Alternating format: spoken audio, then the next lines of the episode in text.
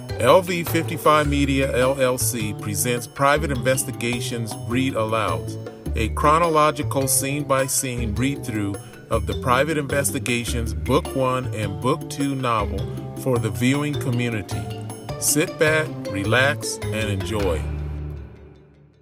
"Who was that?" Jonathan curiously asked, watching Sam placing his phone back in his pocket.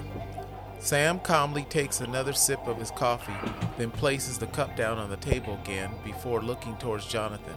"Oh, just a friend who's helping me out. Hey Jonathan, I just heard you say the name Stephen Wilder. You know him?" "Well, yeah. Describe him for me."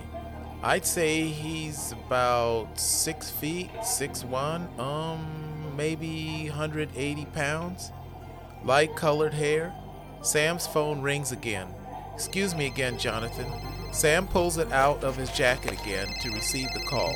"Sam Aquino, private investigator. Donna?" Sam suddenly tenses up. "Slow down.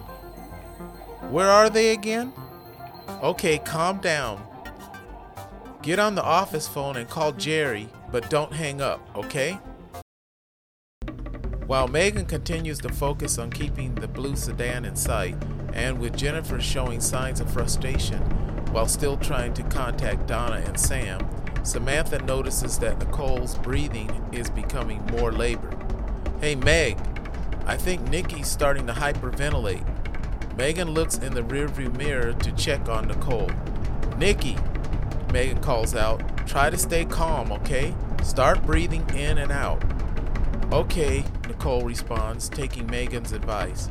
"Hang in there, girl," Samantha says, closely watching and monitoring Nicole's breathing. Jennifer finally pulls the phone away from her ear. "Meg, I can't get through to either number."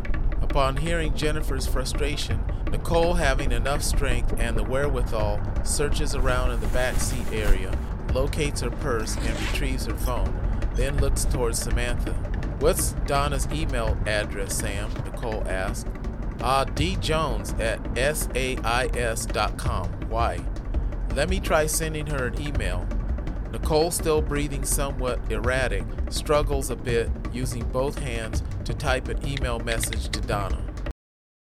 Donna has the office phone receiver up to one ear and her cell phone is glued to the other ear while talking to both Jerry and Sam at the same time. "As far as I know, the girls are still following the car with Lisa in it. No, I haven't gotten any more phone calls from them, probably because we're all talking on the phones together." Donna's concentration is interrupted when she hears a bing and notices a new email message on her computer, which forces her to lay the office receiver down, put on her glasses, grasp the mouse, click on the message, then pick up the office phone receiver. "Wait a minute, I just got an email from Nicole, hold on. They're still heading west on Westlake Boulevard, and they already passed Lakeview, and they're now making a left on Lakeshore Avenue, going south." Jonathan, now anxious, taps Sam on his shoulder. "What's going on, Sam?" "Donna, see if the girls can get us the license number," Sam commands. "Then find out how fast Jerry can get to that area." After Donna responds to Nicole's email message, she picks up the office phone receiver and readjusts it against her ear. "Jerry, Sam wants to know how close are you to Lakeshore Avenue off Westlake Boulevard?" "Sam, he said he's about 5 minutes away." Nicole, still breathing abnormally, sees the email message from Donna, reads it, then relays the message to her homegirls. "Okay guys, Donna wants to know, can we get the license number for Mr. A and Jerry?"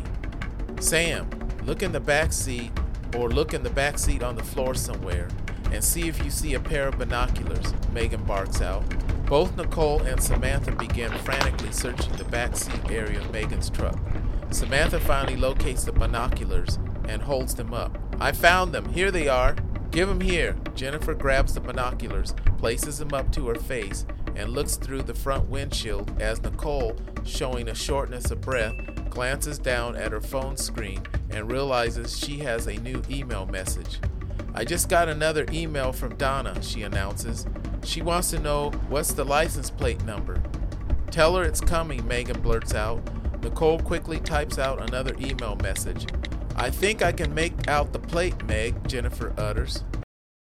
Donna, observing another incoming email message, places the office receiver down on her desk again, clicks on Nicole's incoming email, then relays the message out loud to Sam and Jerry over the office phone. She says they're working on it. "Sam, where are you?" "I'm at the coffee shop talking to Jonathan, but I'm leaving right now." As Sam stands up, it causes Jonathan to also stand. "Thanks, Jonathan. I gotta go." As Sam extends his hand out, he and Jonathan shake hands. "I'll be in touch soon. Hope my information helps, Sam. Jonathan, you may have very well helped save a girl's life." Sam, still on his phone, quickly exits the coffee shop. Samantha, tense over Nicole's well-being, continues to keep a close eye on her extended sister, as well as Megan's sister, in the car they're following. Nicole's concentration is centered solely on Jennifer waiting for the license number while still struggling to control her inhaling and exhaling. "Here you go, Nikki. 7HJC397. Jennifer finally blurts out. 7HJC397, Nicole repeats. "Yep, that's it." Nicole immediately emails the highly critical information to Donna, then eases back in her seat. A sudden bing alerts Donna to check on Nicole's incoming email. After she picks up the office receiver, Donna reads out loud to both Sam and Jerry. "It's 7HJC397. I'll repeat that. That's 7HJC397. You guys be careful." "Okay, I'll be sure to tell them." Donna ends the phone calls, then quickly types out an email to Nicole. Samantha finally panics, observing Nicole breathing in quick, shallow breaths. So she wrestles Nicole's phone from her hand and hands it towards Jennifer. "Here, Jen, what does the email say?" As Jennifer turns around, she sees Nicole slumped in the seat, gasping for air. She panics. "Megan, pull the car over, now!" Jennifer shouts, watching Nicole. Megan pulls her truck over on the side of the road, turns on the emergency hazard lights before she and Jennifer exit the vehicle to care for their friend who's struggling to breathe.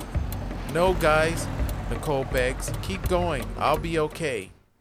To learn more about Sam Aquino and the many other characters involved in these mysterious, intriguing, suspenseful, and coincidental fiction stories, purchase a copy of Private Investigations, Book 1 and Book 2, in one volume by visiting Doran's Publishing, available both in softcover and ebook formats, also available at Amazon Books and Barnes & Noble.